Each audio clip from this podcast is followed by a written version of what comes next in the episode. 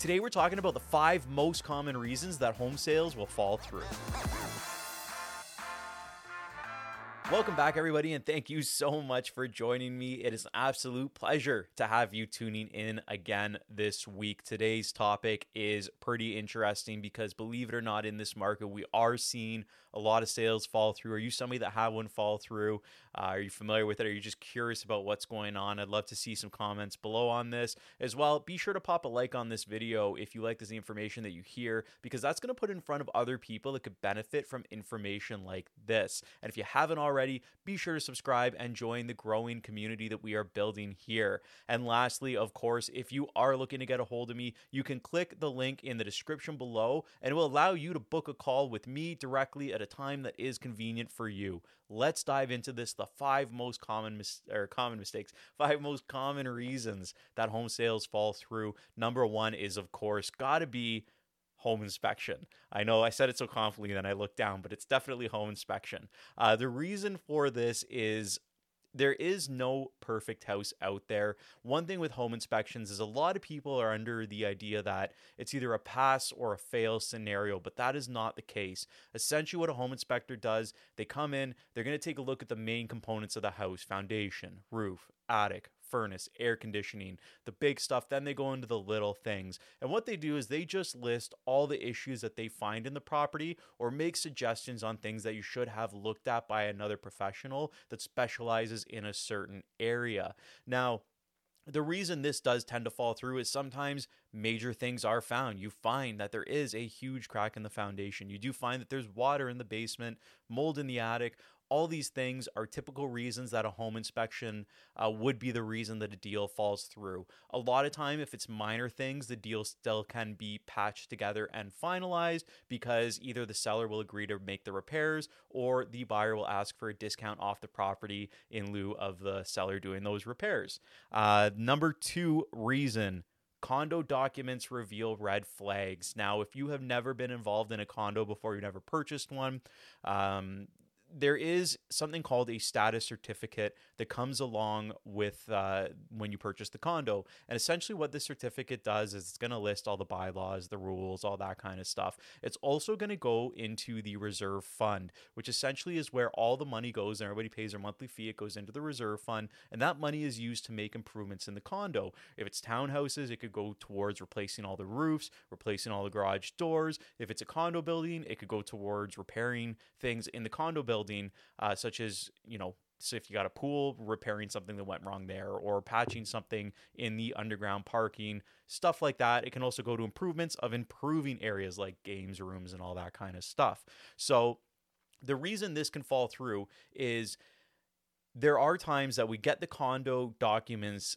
the lawyer will review it, and we realize that there's not enough money in this corporation uh, for it to carry the expenses that are expected in the near future. So essentially, what this means is if the roofs immediately need to be done, but the money's not there, what they do typically, the condos, is they'll either give everybody something called a special assessment, which means, okay, everybody in each unit has to pay $10,000 to make up for this expense, or they will raise the condo fee dramatically, which is why it's not uncommon to see older buildings have condo fees exceed $1,000 a month.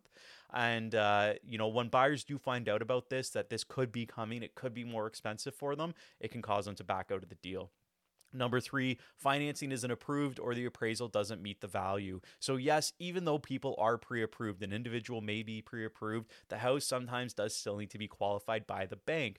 Now, typically, if you're putting uh, less than 20% down, the mortgage is insured, typically you won't get an appraisal on the property. But I'd say probably 99 if not 100% of the time, if you're putting 20% or more down on a property, you're going to probably have an appraiser go into that property. The bank's going to send it, the lender's going to want it. And what can happen there is say you purchased it for 800, the appraisal comes in at 780, 790, something like that. The buyer is then responsible for making up the difference in that gap. So this can be a reason that a deal does fall through. Although I will be honest, this is number 3 on the list. I'd say more I've only ever had that happen once in my career where I had a listing. The buyer came in, uh, they said that they didn't get the value with the appraisal. Another buyer came in and they got the amount from a different appraiser. So that's one time that's happened in the 12 years of my career. Uh, I would say number three, when we talk about financing, uh, most likely people start to see how high their payment's going to be with the interest rates. They're going to see the interest rates they're getting. They get cold feet and they'll back out based on that finance condition.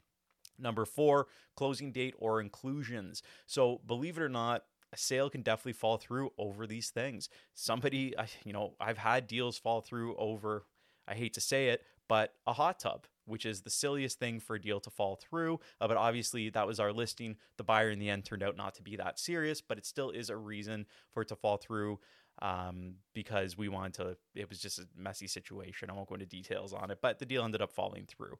And as well with closing dates, say that somebody has made an offer on a property, it's conditional on the buyer selling their own property.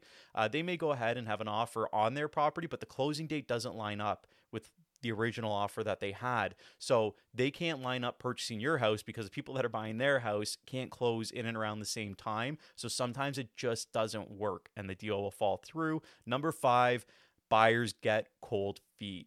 There's no condition for this. There's nothing, you know, in case I get cold feet, I can back out of the deal. However, I will say this a condition is a condition.